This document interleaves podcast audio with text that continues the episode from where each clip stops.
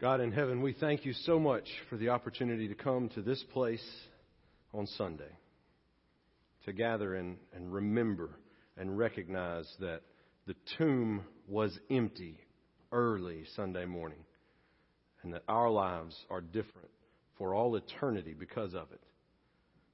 Lord, we have worshiped you in baptism, we've worshiped you in songs, we've worshiped you in giving.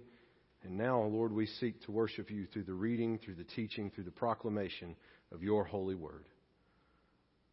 So, God, in, in spite of a foolish and weak preacher, I ask, Lord, that you would speak to us from your word, that you would teach us. Lord, that you would convict us where we need conviction, that you would comfort us where we need comfort, encourage us where we need strength. God, give us hope when we are hopeless. All this is possible through your Spirit moving in your word. And we ask all this in the name of Jesus Christ, our Savior, by the power of the Holy Spirit, to you, God, our Father in heaven. Amen. Amen. Before we take and open our Bibles this morning, I, I want to ask you to direct your attention to the screens. We've got a very brief video, and then we will dive into God's Word. 7.6 billion. Now that's a big number. That's how many people there are on Earth. In the U.S. alone, estimates say that out of 328 million, there are nearly 246 million lost souls men, women, boys, and girls that don't know Jesus. Those numbers seem big, but what if we were to focus on the number one? The Bible tells us that heaven rejoices every time one person comes to know Jesus. What if we were to focus on the daily conversations, those everyday meaningful interactions for Christ that can truly make an eternal difference in someone's life? We can reach our nation with the gospel. We can reach the millions. We can reach our friends and family and neighbors by starting with one. Who's your one? Church, as we continue to focus on this emphasis, this strategy of who is your one, who's the one person that God has laid on your heart to reach with the gospel, to have those spiritual conversations. I want for us to take some time and look in the book of Acts this morning and see how Paul lived out this who's your one mentality. Now, listen, Paul didn't have a clue about anything to do with the North American Mission Board. Paul didn't know that the Southern Baptist Convention would be a denomination. He didn't know who we were sitting here today. It's not like he was using this strategy, but this strategy is in the Bible. We do see a picture of Paul repeatedly finding one Uh, I said this last week, and this is still true, that there are more people who come to the gospel from one-on-one relationships than the thousands and droves of people who come and make an emotional decision one time at some big rally or big event or big evangelism conference. They may come down and make an emotional decision, and some of those may stick and be genuine. But the most effective evangelism has always been one to one. So this morning, I want us to take and turn in our Bibles to the book of Acts. We're going to look at Acts 24, 25, and 26. Now, we're not going to read all three of these chapters. All said and done, we're only going to read about 30 verses. Okay, so do not panic. We're not going to read all three chapters of this book. But we're going to get a picture of what's going on in Paul's life as he moves from one scene to the next and finds another one to share with. I would encourage you to take your Bible and turn to Acts chapter 24. If you don't have a Bible with you, feel free to borrow one from the back of the pew there in front of you. If you don't own your own copy of Scripture, feel free to take that copy that's behind the pew in front of you and keep it as your own. We'll replenish it. We'll replace it. It'll be a gift from us to you. We'd be happy for you to do that. Whether you're looking on your phone or following along on the screen or looking in your actual Bible that's bound and pages in front of you, however you may be accessing the Word of the Lord, I would ask, if you're physically able, would you please stand out of reverence for the public reading of God's holy word? I'm going to read for us. We're going to skip around just a little bit, so bear with us.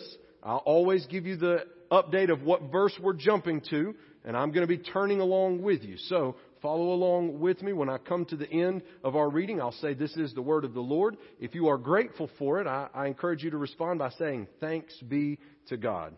Let's look together now at Acts chapter 21, 24, beginning in verse 20. Man, Acts chapter 24, beginning in verse 1. The word of the Lord says, And after five days, the high priest Ananias came down with some elders and a spokesman, one Tertullus. They laid before the governor their case against Paul. Now turn with me to verse 22. Verse 22. Verse 22 says, But Felix, having a rather accurate knowledge of the way, put them off, saying, When Lysias the tribune comes down, I will decide your case. Then he gave orders to the centurion that he should be kept in custody, but have some liberty, and that none of his friends should be prevented from attending to his needs. After some days, Felix came with his wife Drusilla, who was Jewish, and he sent for Paul and heard him speak about faith in Christ Jesus. And as he reasoned about righteousness and self-control and the coming judgment, Felix was alarmed and said, Go away for the present. When I get an opportunity, I will summon you. At the same time, he had hoped that Paul would be given, that money would be given to him by Paul. So he sent for him often and conversed with him. When two years had elapsed, Felix was succeeded by Porcius Festus, and desiring to do the Jews a favor, Felix left Paul in prison. We're going to continue in chapter 25, verses 1 through 5. Now, three days after Festus had arrived in the province, he went up to Jerusalem from Caesarea, and the chief priests and the principal men of the Jews laid out their case against Paul. And they urged him, asking as a favor against Paul that he summon him to Jerusalem because they were planning an ambush to kill him on the way. Festus replied that Paul was being kept at Caesarea and that he himself intended to go there shortly. So, he said, let the men of authority among you go down with me, and if there is anything wrong about the man, let them bring charges against him. Move with me down to verse 9. Verse 9, but Festus, wishing to do the Jews a favor, said to Paul, Do you wish to go up to Jerusalem and there be tried on these charges before me? But Paul said, I am standing before Caesar's tribunal where I ought to be tried. To the Jews I have done no wrong, as you yourself know very well. If then I am a wrongdoer and have committed anything for which I deserve to die, I do not seek to escape death, but if there is nothing to, to their charges against me, no one can give me up to them. I appeal to Caesar. Then Festus, when he had conferred with his council, answered, To Caesar you have appealed? To Caesar you shall go. Now, when some days had passed, Agrippa the king and Bernice arrived at Caesarea and greeted Festus. Move with me now to verse 21. But when Paul had appealed to be kept in custody for the decision of the emperor, I ordered him to be held until I could send him to Caesar. Then Agrippa said to Festus, I would like to hear the man myself. Tomorrow, said he, you will hear him. So, on the next day, Agrippa and Bernice came with great pomp, and they entered the audience hall with the military tribunes and the prominent men of the city. Then, at the command of Festus, Paul was brought in. Turn with me now to chapter 26, verse 1. So Agrippa said to Paul, You have permission to speak for yourself. So Paul stretched out his hand and made his defense. Turn with me to verse 19. Therefore, O King Agrippa, I was not disobedient to the heavenly vision but declared first to those in Damascus, then in Jerusalem and throughout all the region of Judea, and also to the Gentiles, that they should repent and turn to God, performing deeds in keeping with their repentance. For this reason, the Jews seized me in the temple and tried to kill me. To this day I have had the help that comes from God. And so I stand here testifying both to small and great, saying nothing but what the prophets and Moses said would come to pass. That the Christ must suffer and that by being the first to rise from the dead, he would proclaim light both to our people and to the Gentiles. And as he was saying these things in his defense, Festus said with a loud voice, Paul, you're out of your mind. Your great learning is driving you out of your mind. But Paul said, I'm not out of my mind, most excellent Festus, but I am speaking true and rational words. For the king knows about these things, and to him I speak boldly, for I am persuaded that none of these things has escaped his notice. For this has not been done in a corner. King Agrippa, do you believe the prophets? I know that you believe. And Agrippa said to Paul, in a short time, would you persuade me to be a Christian? And Paul said, whether short or long, I would to God that not only you, but also all who hear me this day might become such as I am. Well, except for these chains. This is the word of the Lord. Thanks be to God. You may be seated. When you get to the end of the book of Acts, Paul begins quite a journey. Paul goes to take an offering to Jerusalem. The church in Jerusalem is severely persecuted and they are struggling financially. So Paul brings a gift along with some other messengers so that everything is on the up and up and nobody can accuse Paul of stealing from the coffers, so to speak. So they show up in Jerusalem and they're under a Nazarite vow. They've shaven their heads, they're not drinking wine, there are a lot of different things that are involved in that Nazarite vow. They go to the temple at Jerusalem and as soon as they see Paul, they trump up false charges and snatch him up and seize him in Jerusalem. Then there's this crazy back and forth that happens. And finally, because he's a Roman citizen, he gets before the Roman courts.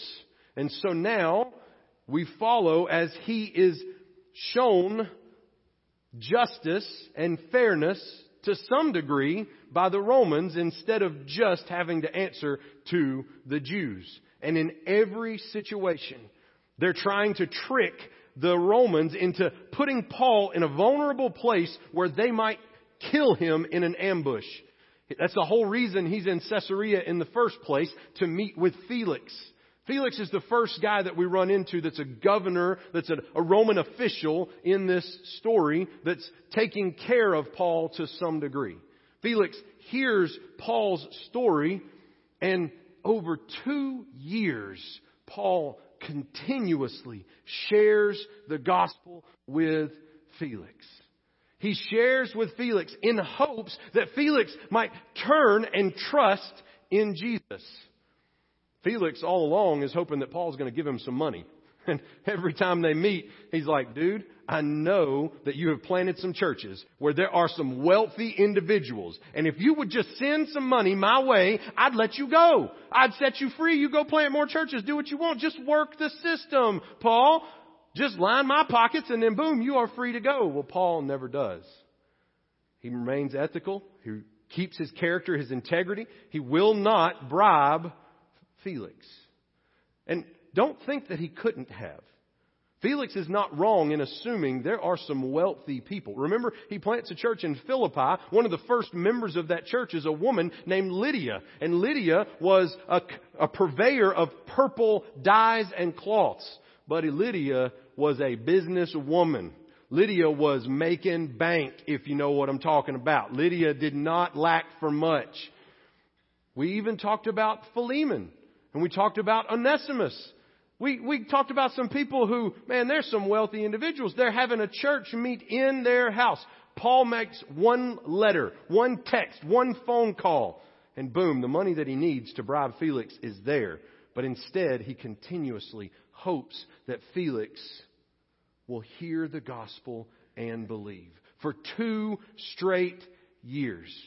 I have to believe that part of that motivation is that he doesn't want to lose the opportunity to share the gospel with Felix. If he bribes Felix, uh, okay, it's seedy, it's underhanded, it's, it's not, we, we, you know, we're not fans of bribery, that's unethical. He could have gotten away, he could have gotten free, but maybe one of the motivations behind him not doing that had to do with the opportunity to share with Felix over and over again. Well, finally, Felix's term comes to an end, and Felix wants to do the Jews a favor because they're probably lining his pockets. So he leaves Paul there in the prison in Caesarea, and this new guy comes in, Porcius Festus. And so Festus is going to not be anywhere near as friendly to Paul. And Festus is trying to do the Jews a favor. And so in the midst of his trial, Paul has to say, if he wants to stay alive and not be turned over to the Jews, he has to say as a Roman citizen, I appeal to Caesar. And so that means they've got to take him to Caesar. He's a Roman citizen. You can't give him up to the Jews. Well, that's a, a short-term win, but a long-term loss for Paul. So he's in prison, trying to share with Festus, I'm sure. Festus doesn't really want to have much of anything to do with Paul until this guy comes, King Agrippa. He's very important, a, a high leader in the area that Festus really needs to butter up to. And he wants to talk to Paul, he and his wife. And so because Paul is in prison, at this moment, at this time, Paul sees an opportunity to share the gospel with Agrippa. So much of chapter 26 is Paul rehashing his conversion experience. It's him telling his testimony. I know we make that sound very churchy, and I know that Paul sees this bright light, and that brings him to Christ. He hears the voice of Jesus. Paul, Paul, why are you persecuting me? Well, his name was Saul at the time. Saul, Saul, why are you persecuting me? And maybe we don't have stories that are that dramatic, but it's pretty simple the way that Paul shares the gospel. there's nothing really complex to it. He has a story about how Christ changed his life. He shares that with Agrippa. And then there at the end of the passage, Agrippa says, Man, are you trying to get me to trust in Jesus? And Paul's like, dude, I'm trying to get you to trust in Jesus and everybody that's up there listening. Everybody needs to trust in Jesus. I want them all to be exactly like I am. And then makes this wonderful little lighthearted, well, you know, I mean, except for the chains. I mean, I'm, I'm not wanting y'all to be prisoners or anything, but I do hope that y'all will trust in Jesus the last couple verses that we didn't read, King Agrippa receives the words that Paul says so well that he looks at Festus and he goes, If this man had not appealed to Caesar, you should have let him go. There's no reason for Agrippa to respond so favorably to Paul other than Paul's words made an impact on Agrippa. Everybody else has held him to do the Jews a favor. Agrippa stands the same kind of advantage if he will just condemn Paul. But instead, in the hearing of the Jews, in the hearing of Festus, he says, there was no reason for y'all to keep this man. Paul was the kind of guy who was always looking for one. He was looking for one person to share the gospel with, one person to build a relationship with. Even while imprisoned, he shared with everybody he could, but he focused a lot of his attention on Felix. There was something about Felix that Paul said, if, if God could change Felix, look at the impact that he could have. And so Paul set aside special time every time that Felix said, Hey, I, I think I'd like to talk to Paul again. Paul didn't just go, It's been 18 months. Oh, this guy's not going to believe the gospel. I don't want to go talk to him again. He doesn't go talk to Felix and go, Yeah, yeah, man. Yeah, it's a great day. Weather. Yeah, how about the weather? Uh huh. You done? You done with me? He goes and he converses with Felix. He's having conversations so that hopefully those conversations will eventually lead to a conversion. He's not doing it out of guilt. Well, I mean, I better. I, you know, I'm under arrest for Jesus, so I better talk about him. I mean, it's the thing I'm supposed to do. He's been changed by the power of God, and he wants everyone that he comes in contact with to be changed by that same power. It's not out of compulsion or guilt or force that Paul shares with Felix. He did not have to continue going back to Felix. And then when Festus comes along, maybe Paul could have changed his strategy. I, think if I just lighten up on this gospel stuff, maybe, maybe Festus will let me out. Felix wanted some money. Maybe there's something I can do for Festus and he will let me out. But no, Paul does not back down from Festus. Felix is now gone and Festus becomes Paul's one. I will focus my heart, my attention. When Agrippa comes into the picture, Agrippa becomes Paul's one. Folks, there's a lot of biblical grounding for one on one sharing of the gospel. And so this morning, I just want to lay a challenge before us to be like Paul, to find one that we will commit to pray for them, to spend time with them, to have spiritual gospel conversations with them.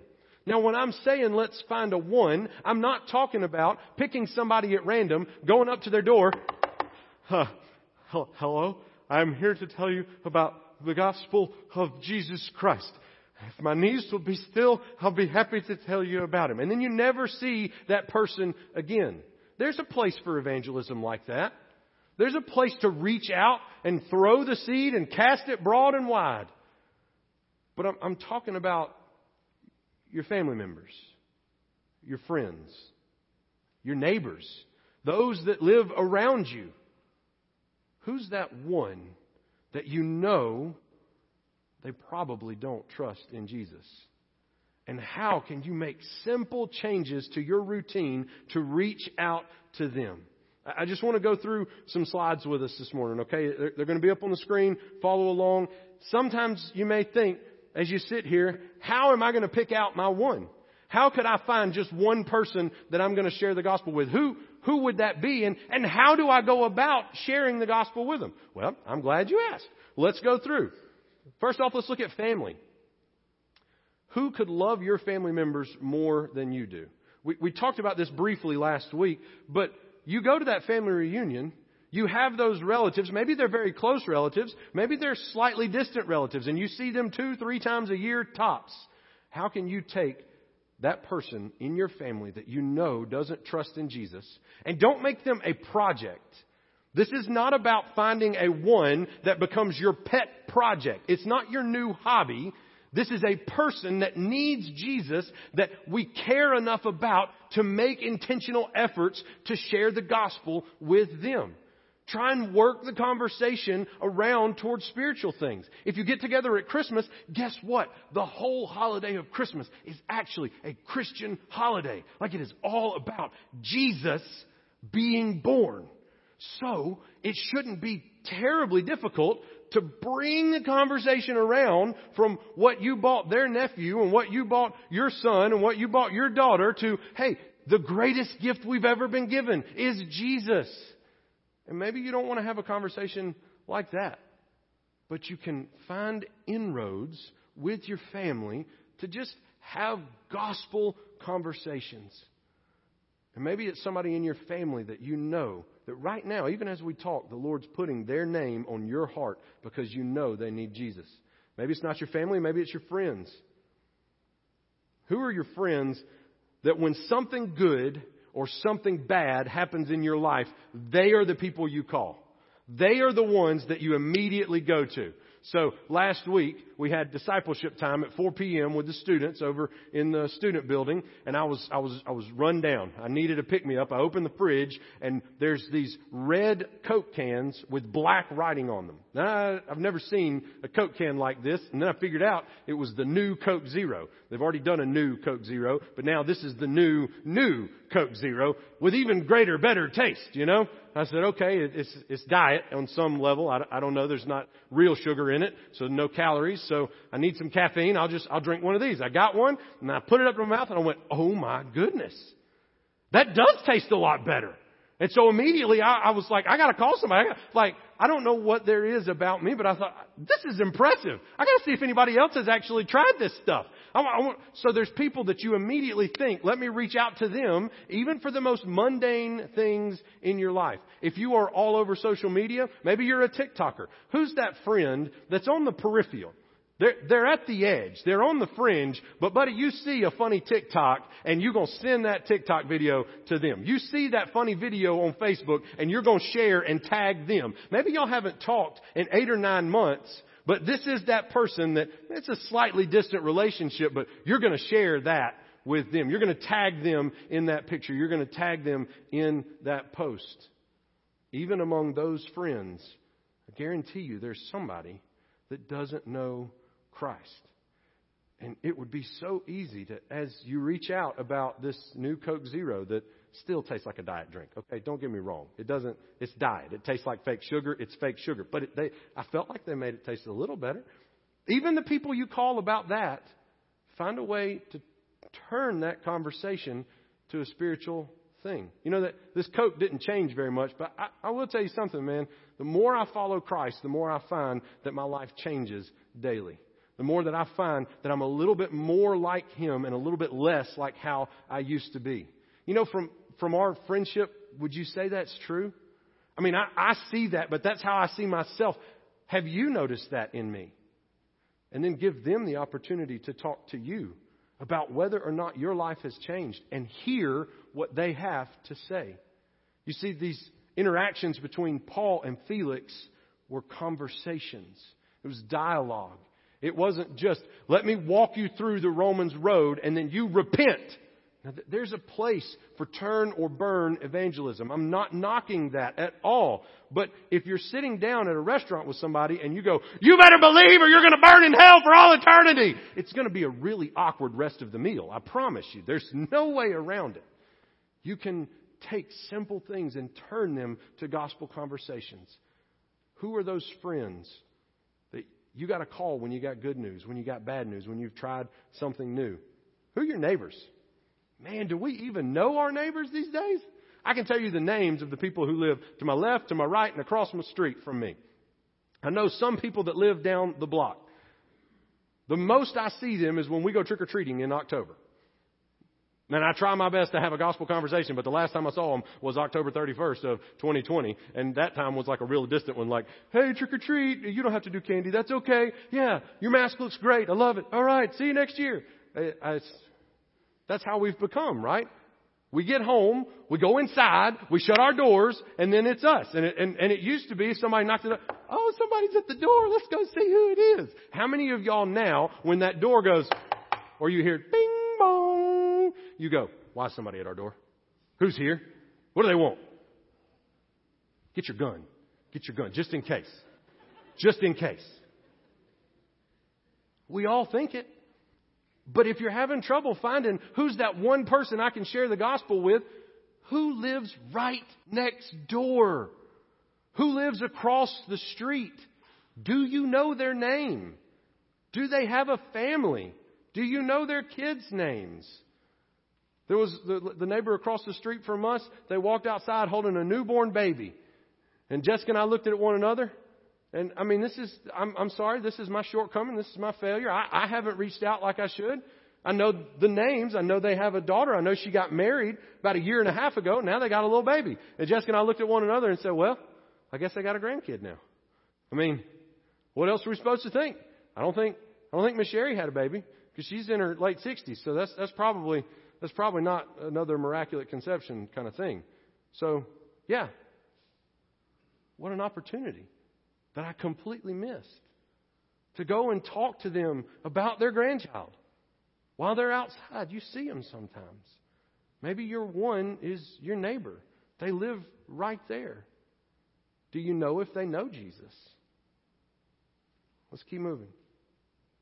These are some quotes from people who have had a one that they have dedicated time to pray for, to reach out to. I was telling my one this week a story about forgetting to turn the water on to use a pressure washer.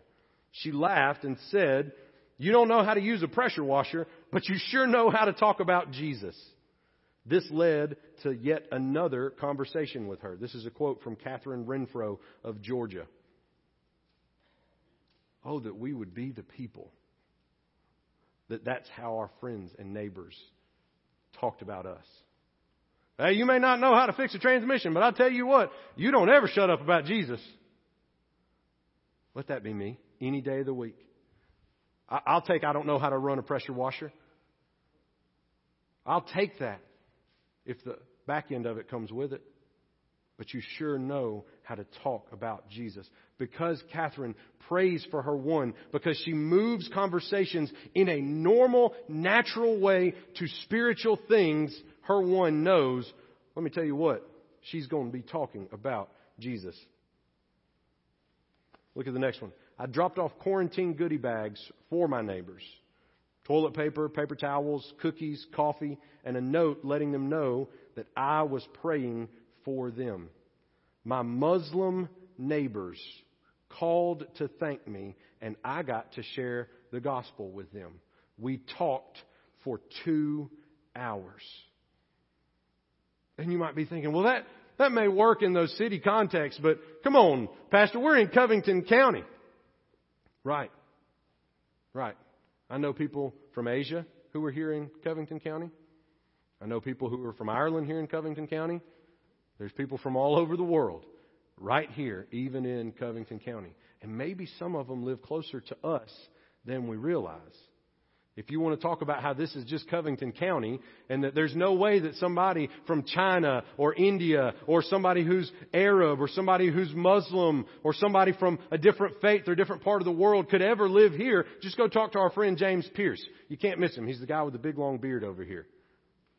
If you don't know why, go talk to him. He's an introvert, so he's going to hate me for doing this to him, but I promise you, the world is right here, next door.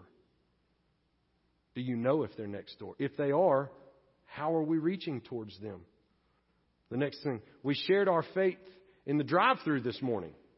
One lady thanked us for the word of encouragement. Her coworker said she wasn't interested. We're praying for her. Later, we shared our faith again with the guys at the garage as we got our oil changed. You know, when you go to a garage to get your oil changed, is it not the epitome of awkward when that guy's standing like, you're in your car and he's right out here out the window typing. And like, you're this far from one another. And like, you're just. Appreciate you guys uh, doing the oil. Yeah, that's literally my job, man. That's what I get paid for. Great. How's it looking under there? Like a car. Hmm. Yep, I do drive a car. That's right. Why not fill that awkward time with conversation that's meaningful? There's this lady. I just absolutely love this lady. Her name's Jenna. And Jenna used to work at McDonald's. Y'all might have met her. I used to go through McDonald's every morning on my way up to church to get a biscuit. And I'd eat my biscuit on my way up to the church. And Jenna was there and she saw that I was in a suit, and I'm telling you, this is the most bubbly person you've ever met in your life. Hey there, how you doing? Man, I'm so glad you came through. It's five o'clock in the dead gum morning, and she's acting like she's been awake for hours, and she's excited, and she noticed I was in a suit. And the second week I went through there, she said, hey, are you a preacher somewhere? I said, yeah, I, I am. And, and she said, well, I just want you to know that I want you to pray for me, and I want you to know that you are a blessing coming through here to me.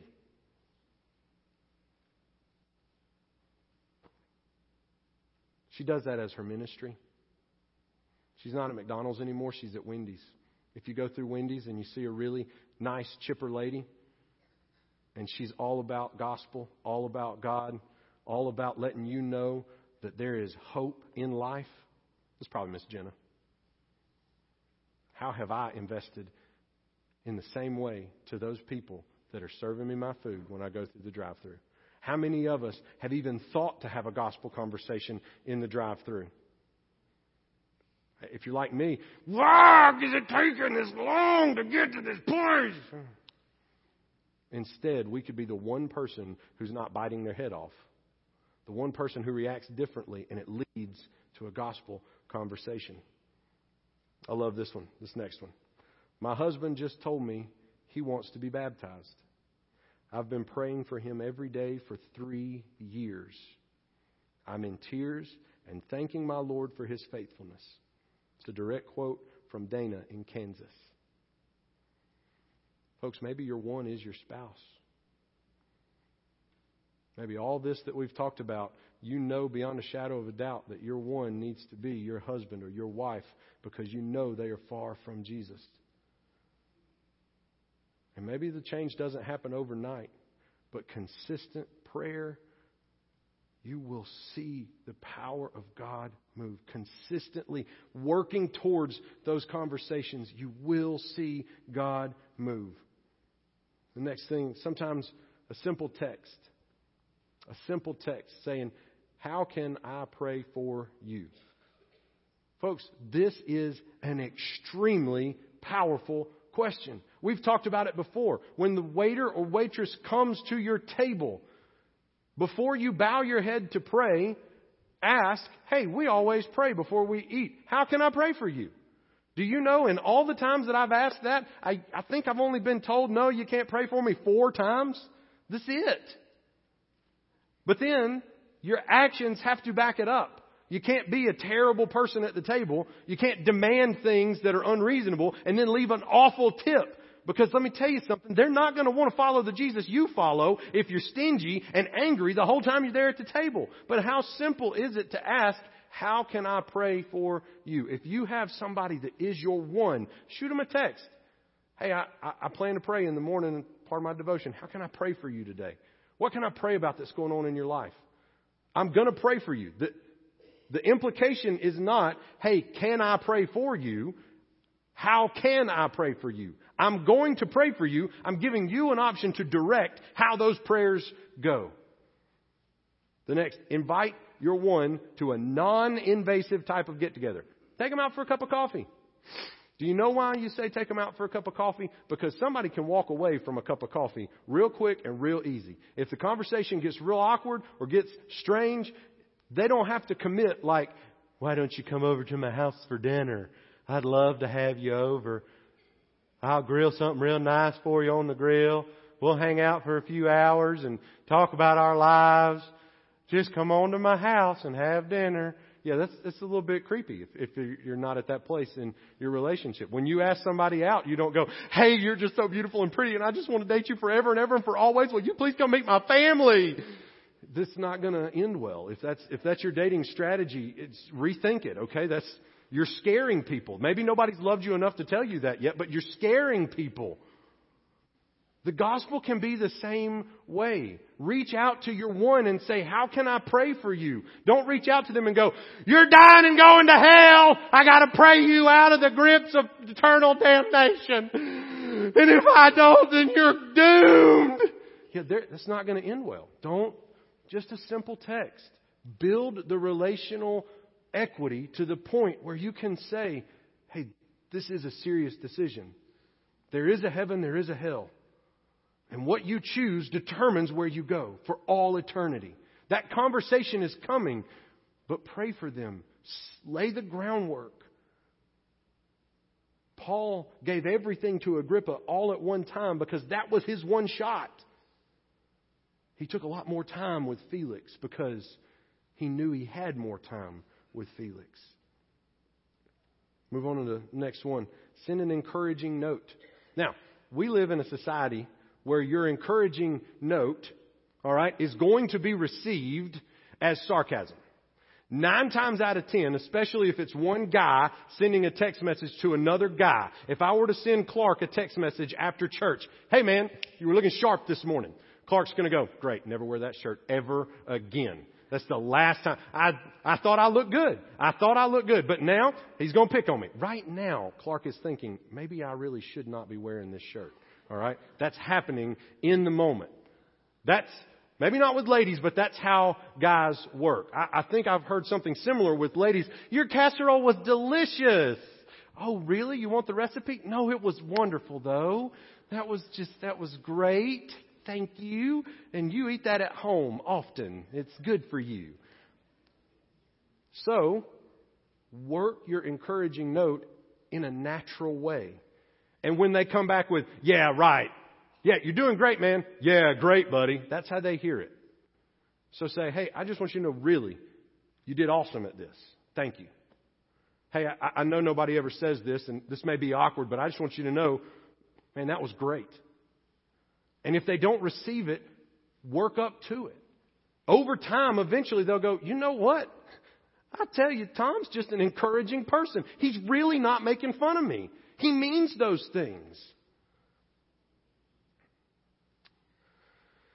Folks, the fact of the matter is, we have a mission. Paul was always about his mission. There's, there's a zillion ways you can reach out to your one, but if we are not reaching out, it won't happen. Look with me at Romans chapter 10. Romans chapter 10, some of the greatest news in all the Bibles.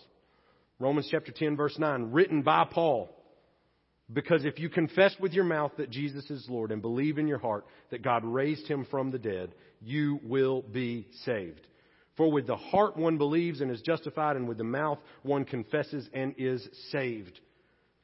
For the scripture says, everyone who believes in him will not be put to shame. For there is no distinction between Jew and Greek, for the same Lord is Lord of all, bestowing his riches on all who call on him. For everyone, everyone who calls on the name of the Lord will be saved. How then will they call on him in whom they have not believed? And how are they to believe in him of whom they have never heard? How are they to hear without someone preaching? How are they to preach unless they are sent? As it is written, how beautiful are the feet of those who preach the good news. But they have not all obeyed the gospel. For Isaiah says, Lord, who has believed what he's heard from us? So faith, saving faith, comes from hearing, and hearing through the word of Christ. How does somebody hear the word of Christ? You and I share it with them. I, am not asking you to go stand on a street corner and proclaim that the end is nigh, repent or die. What Scripture is asking us to do is at the very least reach out to one. How can they believe in him of whom they have never heard? 2 Corinthians says that the message has been entrusted to us. I'm not asking you to reach out out of guilt. This is not a sermon meant to make you feel horrible about yourself. It's a sermon that's designed to make you realize that we have been given the greatest message of all time. And there are people who have not heard. How can they believe if they have not heard? Will we be willing to step up to the challenge and take one? And say, I'll pray for one. I'll, I'll do what I can. I'll reach out in whatever way I can to at least one. Maybe you're involved in Little League. Your one could be out there on the sports complex. But what we're going to do this morning is we're going to take this little bookmark. It says, Who's your one? You notice there's a place the back side of this to, to write a name in two spots. I got a few names written on mine. Lord, Lord wouldn't leave me with just one. This bookmark is for us to take home, but this top part, what I want us to do during the invitation time is tear that off. If you're willing to accept the challenge to actively reach out to one, I want you to write your one's first name on the top of that bookmark, and I want you to come leave it here at the altar. It could be on the floor, it could be on the table, it could be on the steps. I want you to pray over your one here at the altar. And then keep the bookmark so you remember. Keep the bookmark and read through these passages. Pray for them. You'll see books like this sitting right down here on this table. There's some right out there in the foyer. There's some in the credenza right out this door here. This is a book to help us for 30 days to pray consistently for our one. Simple, easy prayers where there can be a journal right there beside it. A little passage of scripture. Lord, the wisdom of Ecclesiastes points out consistently that life in this world is futile apart from you. No wisdom, wealth, or pleasure will satisfy people like my one. People like my one pursue these things with their lives only to find out they were overpromised and underdelivered. Simple ways to read through and pray for your one. Come take a book, take it home with you, use it. Folks, just like Johnny Hunt said in that video, maybe you and I can't reach seven and a half billion people. Maybe we can't reach hundreds of millions who are lost. But I know in each and every one of our lives, there's at least one person that God can use us to reach them with the gospel. Will you take one? Will you pray for one? This morning, if you don't believe, you can't share the gospel with one if you are one. Would you trust in Jesus today? I'm going to pray for us. I'm going to ask that you bring and pray over your one. Jason's going to lead us in a song. After this prayer, will you respond to the Holy Spirit as He moves among us? Father in heaven, we thank you that not only have you given us an important task, you've given us everything we need to complete it. God, help us to be bold. Help us to reach those in need of you. Lord, we love you. We want to share the good news that Jesus saves. Give us the strength and the courage to reach out to one. Lord, right now I pray that you would put the name of each person's one on their heart and in their mind. Make it inescapable for them, Lord, so that we know exactly who you have called us to reach at this point in our lives, in this season and that you might give us the strength and the power by your Spirit to follow through and do everything we can to reach that one. We love you, Lord.